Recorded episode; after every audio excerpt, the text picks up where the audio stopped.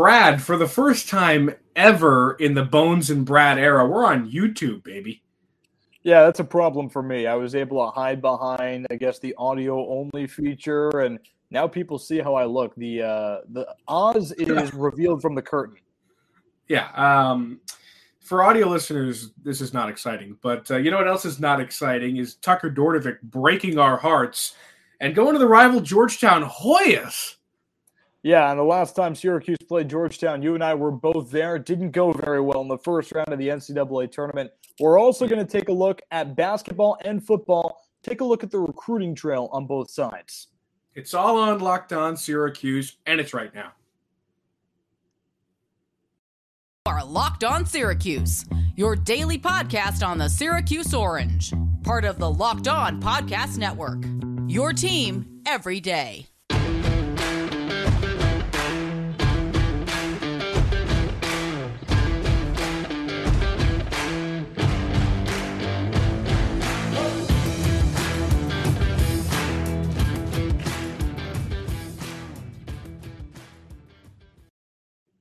Matt Bonaparte and Brad Klein with you on Locked On Syracuse. Brad, it's good to be back with you after the long weekend. Yeah, yeah, it was fun to uh, you know at least enjoy my freedom a little bit. I think I was more excited for the no bones time than you were for the no Brad time, but regardless, it hurts. Don't won't lie, it hurts. Uh, but you know, we come back to some heartbreaking news, as I alluded to. Tucker Dordevic, man. I mean, so let's follow this timeline a little bit. We're talking men's lax here on the Locked On Syracuse podcast. Uh, and by the way, thanks for making Locked On Syracuse your first listen every day. We are free and available wherever you get your podcast. Brad, so the timeline here goes Dordevic, he decides he's going to transfer, which already I think a lot of Syracuse fans took as a shock because next year, Dordevic coming back, there's some faith that you can put behind that lacrosse team – despite a pretty dismal year. Uh, so he decides to transfer. I think myself and a lot of other people decided to deal with that news as all right, you know, he's been on the same team with the same guys for five years. His roommates are all gone. It's going to be his sixth year with the program. Kind of makes sense for him to want a little bit of a change of scenery. Uh, someone said to me, he's a business major. Why not try and go get a great degree somewhere? Fine, sure. Then we hear that the two top schools are likely Maryland or Georgetown. I don't know about you, Brad. I would have rooted for the heck out of him at Maryland. I would have been pumped for him as a Terp uh, and wanted him to succeed. Well, it must have been the first round of the NCAA tournament two years ago when he got really excited about Maryland or Georgetown because they lost to Georgetown pretty handedly, I might add, on the campus of College Park in Maryland. So maybe just a just an ironic thing there, but no, I mean, it would have been a lot easier to root for Tucker Dordevic uh, for Maryland than it is for Georgetown. And the honest truth is, Syracuse, Georgetown, and lacrosse is a rivalry, and it's not. There's not the same history, that's for sure, than there is in basketball. But it still stings. But but you know what? I get it. Tucker Dordevic has been at Syracuse for five years. He's like ancient at this point, and will be even more ancient at the end of his Georgetown run. But you know what? All power to him. And I think a lot of people are skeptical when they hear athletes make decisions based off of academics. But this one makes a lot of sense. Go get a grad degree somewhere yeah. else, especially in a sport like lacrosse where there probably is a pro future for Tucker Dordevic, but it's not a multi million dollar future like there is for some of the football players, some of the basketball players. So build for the future, go get a degree somewhere else. I would have done it. I get it and he's older now. He doesn't want to be at Syracuse for the rebuild that will need to happen. Yeah, so you talk about the rebuild. Uh, Syracuse lacrosse right now, at least men's lacrosse, just put up its worst season in I don't even know how many years, uh, alongside the worst season in the Jim Boeheim era in basketball, and then of course another terrible football season. So men's athletics really not you know doing all that great right now. But uh, yeah, this is a rebuild that's probably going to take a couple of years. I don't think that that team's going to be all that much better next year. They will be better. You're not going to lose the last six games on the schedule likely, but I don't know how much better they're going to be. And I think it is the right decision for Dordevic to go to greener pastures. But Georgetown hurts, dude. It really hurts, and it's just kind of a middle finger in the faces of all the fans uh, Syracuse has. And, and if you're asking, If he wants a degree, why doesn't he go to a, an Ivy like Yale or something like that? Ivy teams don't do grad programs, so he doesn't have that option as a graduate student to go over there and make that decision. Do I respect the choice to go to Georgetown and try and get a good degree? Sure. Does it still sting and is kind of a spit in the face from Tucker? Absolutely.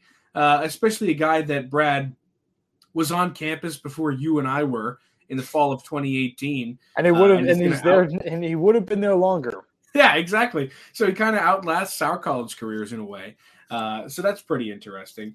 Do you think though that if he came back next season, they would have been all that much better? I think that he would have been fun to better, watch, yeah. but I don't think it would have been, been better, better for two reasons. Because Syracuse is going to get better without even trying, and and, that's not really saying it's going to be growth on the part of the players that are already there. Also, you're going to get Owen Hiltz back. He was out for the entire year, and it was a disappointing year with or without Hiltz. I don't think he would have changed that, but that's huge. So you add Owen Hiltz, who even with Dordevic is likely the most skilled player on your team, and you bring in Joey Spallina, right, who is supposed to be a really big deal, and uh, they're giving him 22, and um, we'll see what Gary Gait can do with a talent like that and a talent like Spallina. He's already inked a historic NIL deal, so the expectations for Spallina are sky high. I don't think that Dordevic transferred away from Spallina so much no, as he no did shot. towards another opportunity. Yeah. But I think it's actually maybe a blessing in disguise that Dordevic leaves to make room for Spallina because he's going to need the ball. And that's something Absolutely. that Dordevic needs as well. So it's a new chapter of Syracuse lacrosse, and you might as well start it one year earlier than you were expecting. And on the topic of Spallina, I mean, this is a guy, like you said, he's getting 22, kind of gets to rewrite the most recent history of that number, which is not pretty at all whatsoever. Uh, and he's got a chance also to rewrite the the face of Syracuse men's lacrosse because, as we know, Syracuse women's lacrosse uh, they're pretty darn good. Last season went to the NCAA tournament championship game. Uh, this season won a couple games in the NCAA tournament before getting bounced in a pretty brutal loss to Northwestern. But the lacrosse program at Syracuse should be elite on both the men's and women's circuits, and the men are dropping the ball right now. And Spallina has a chance to come in, be the face of the face of that sport, uh, and kind of take it to anybody who who's hating on Syracuse men's lacrosse right now. And I think you're right that Tucker being out of the way is going to help him out. Yeah, I think that Tucker Dordevic is making the right decision for himself and the right decision for Syracuse. All right, Brett, let me tell you about Built Bar right now. Are you a lover of brownies by any chance? I do. I enjoy a good brownie every once in a while. Well, you're going to be pumped to find out that Built Bar's got brownie batter bars. Sometimes, Brad, I can see you eating half the batter just while you're making the brownies. Imagine if you could lick that brownie spatula clean and get some protein in 140 calories, 17 grams of protein, and only four or seven grams of sugar.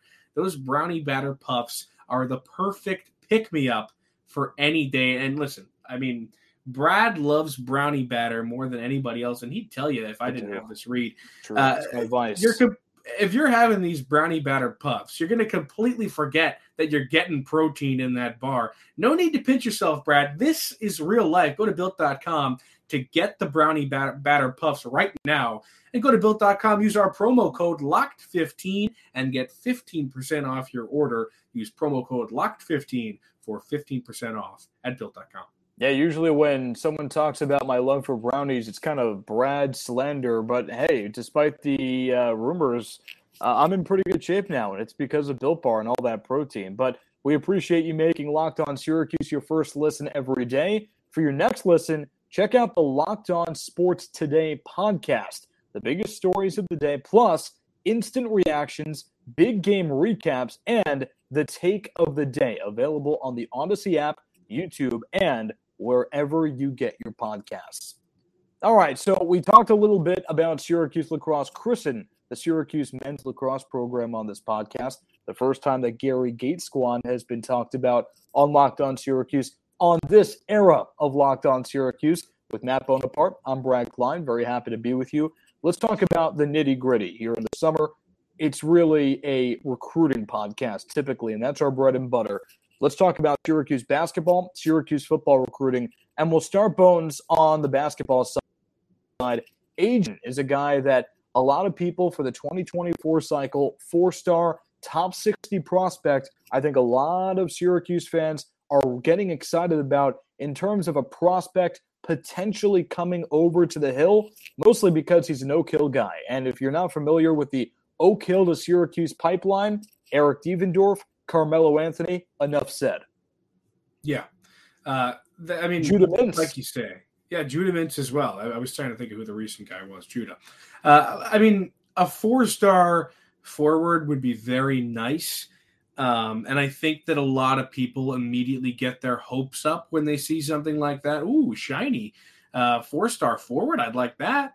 But let's not forget what Benny Williams was in his freshman season. And I'm not saying Benny Williams isn't going to turn out to be a really good player for the Orange, but I am saying that forwards, especially in the recruiting cycle, can be such fickle kind of uh, uh, recruits because you never really know what you're going to get. And in terms of uh, development, it can be a lot slower than you'd want. And what teams want is for guys to come in and make an immediate impact. And that's what I think Syracuse thought they were getting in Benny Williams. And I think that's what the fan base thought they were getting in Benny Williams. The four star, five star that was supposed to save the program this last season and add that athleticism and that shooting and that dunking capability that I think everybody thought he was going to have. And then he came in and pretty much had none of that.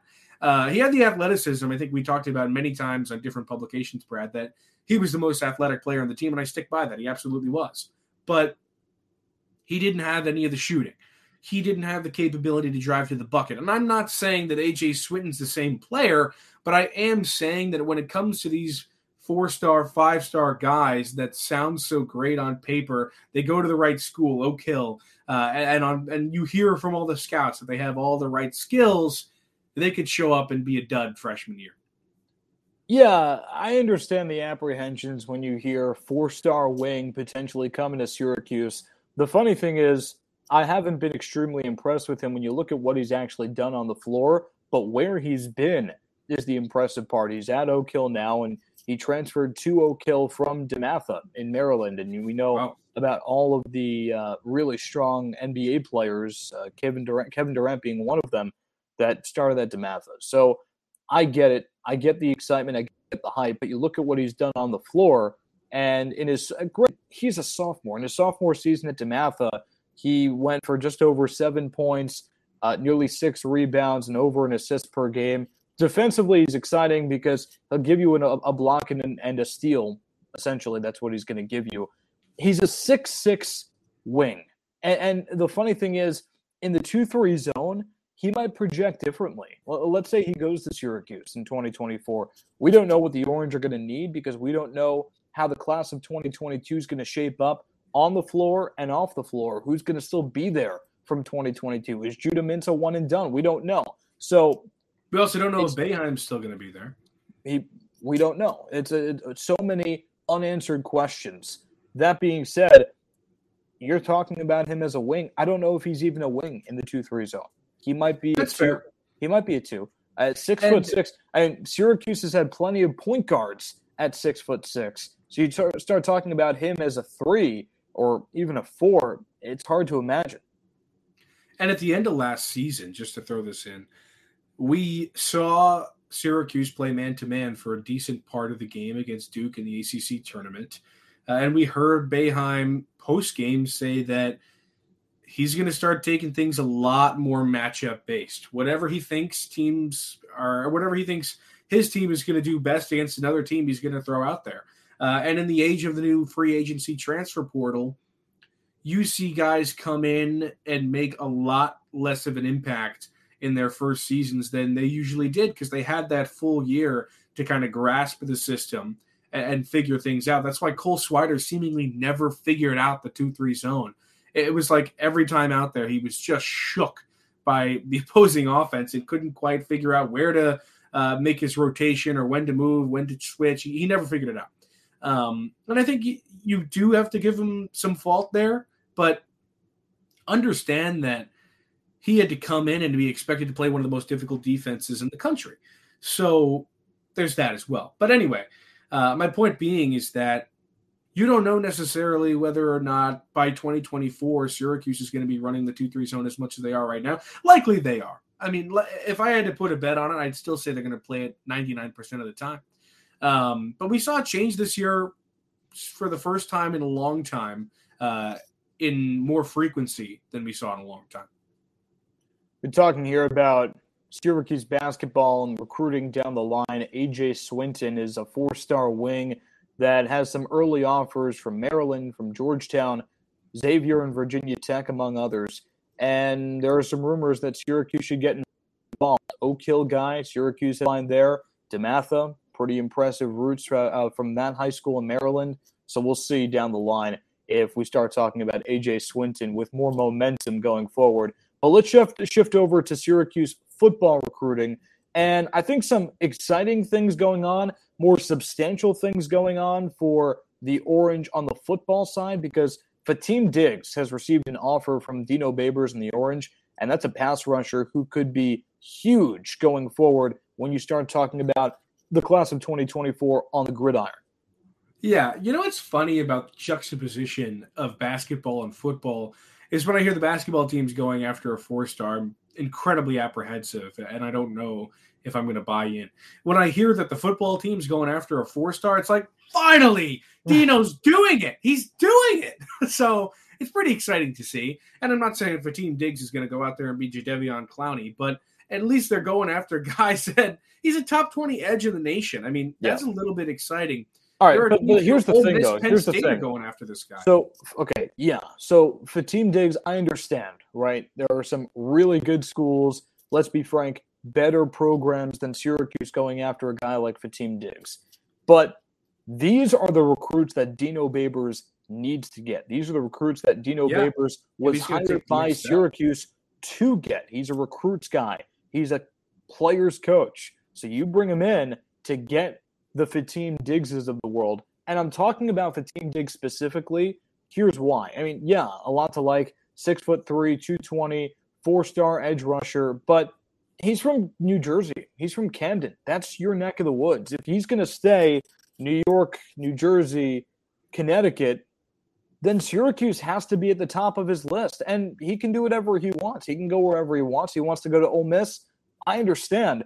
But Syracuse is the only Power Five program in the state of New York. He wants to stay close. If he does, then it needs to be Syracuse. Has to be. Well, I think you're absolutely right that this is the kind of guy that Babers needs to go out and get. But if you're a, a top 20 edge in the 2024 class, Brad, and you're from Camden, New Jersey, I think that Penn State and Syracuse are incomparable. I mean, if you're staying close to home, Penn State's not too far away.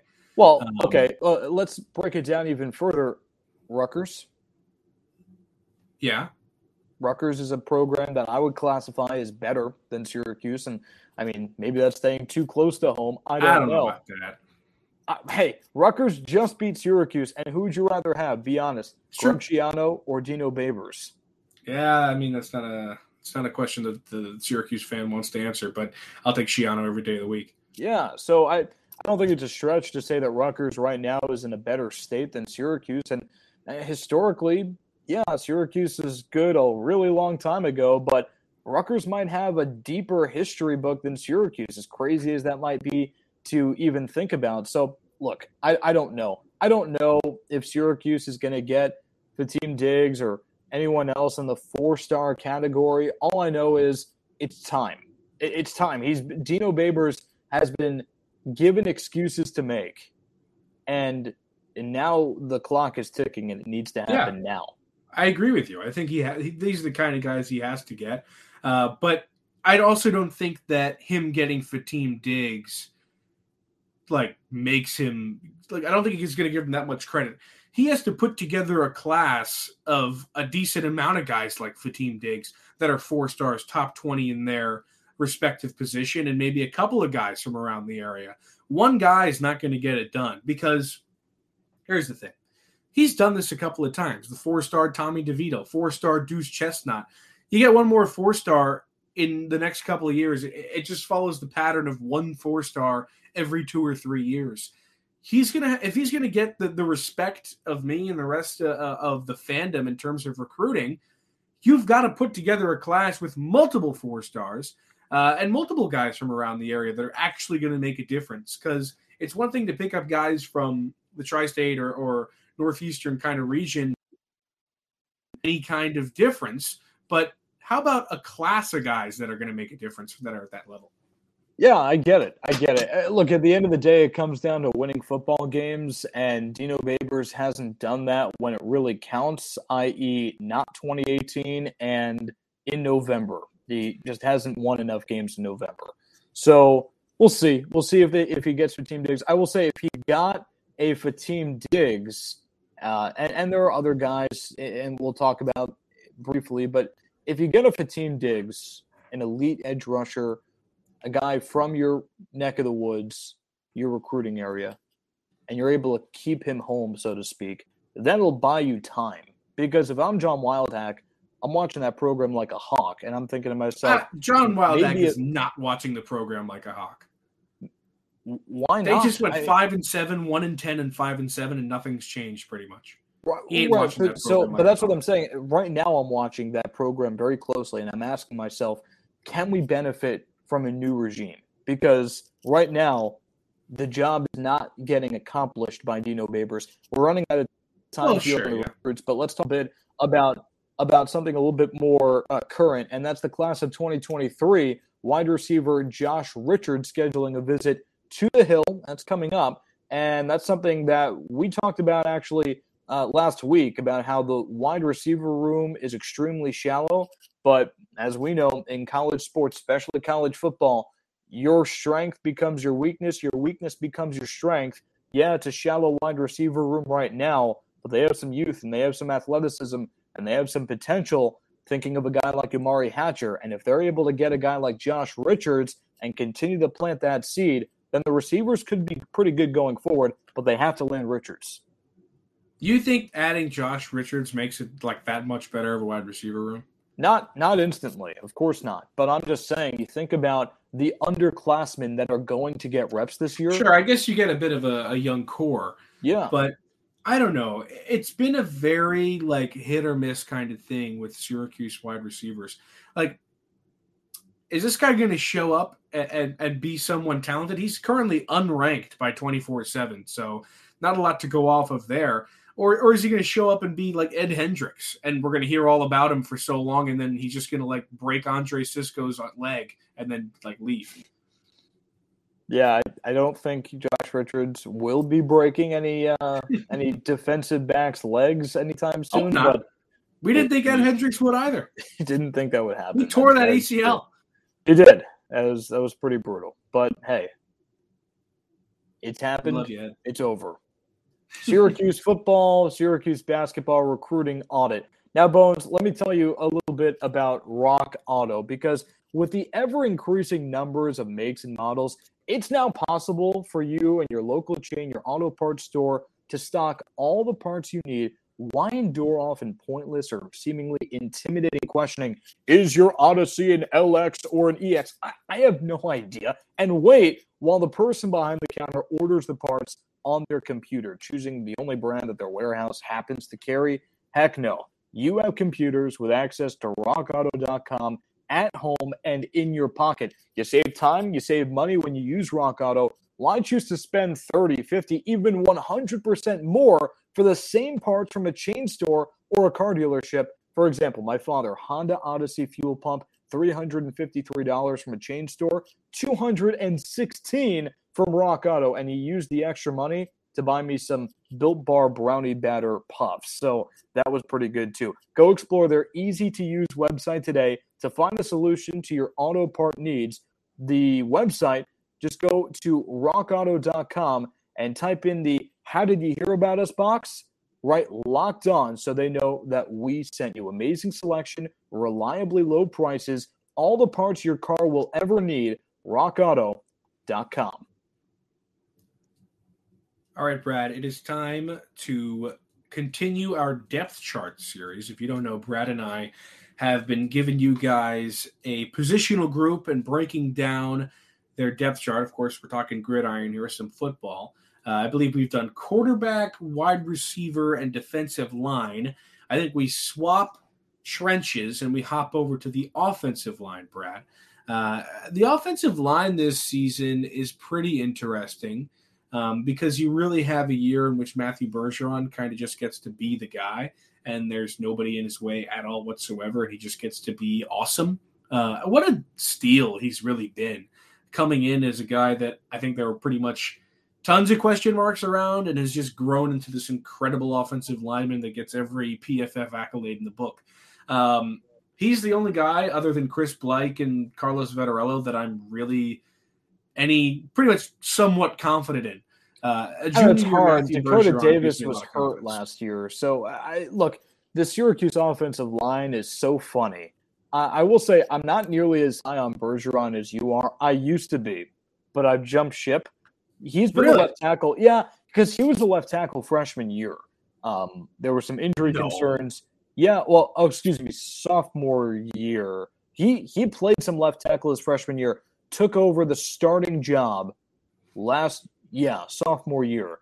And you gotta so, refer you gotta tell the listeners what sophomore year is. It's the one in ten season or the five and the first five and seven year. Yeah, yeah, yeah. So okay, but here's my thing about that. So he's First been the left tackle for a long time, and he's been the left tackle on a garbage offensive line. You can tell me about the PFFs and whatever the, the no, awards he gets. On you can't you cannot first of all you cannot indict him on his freshman year play uh, no no i'm not saying he's bad. He's he's struggling because of his freshman year play. I'm saying he wasn't on the team in 2019 no no no. 2020 i'm talking about. Okay. But what i'm saying is he's been the left tackle for a while now it feels like and there hasn't yeah. been an extremely uh, huge amount of improvement. But the oh, thing I disagree. Is, with so with Bergeron though I kind of feel like he's the left tackle for sure. And it does serve him well that, like you mentioned, say Airon Servais isn't there anymore. So he is the guy. He was the guy last year, but no doubt about it, no matter what happens, he's the left tackle. I'm looking at a guy like Dakota Davis because he was hurt for most of last year. So the fact that he's going to be healthy and the fact that he will likely be the starting right tackle on the other side of the offensive line, I think that changes the offensive line for Syracuse. You think it's better or worse? Better, yeah. They had to patch some holes and play a guy like Josh Iloa. I have no faith in Dakota Davis, and I actually I like Josh Iloa from what we saw last year. But he wasn't he was ready. Good. He, he, he, he was not ready, but he played well when he played. Yeah, he, he yeah, and that was, gives me a lot of faith fine. in the future. I think he's going to get fine. better. Yeah, he's going to get better. There, there are some things to like about this offensive line, and once again, injuries were a problem. You think of like Chris Bleich had to go through so much just to play uh, two years ago, and, and, he didn't get to, and he gets to play last year or what, and whatever.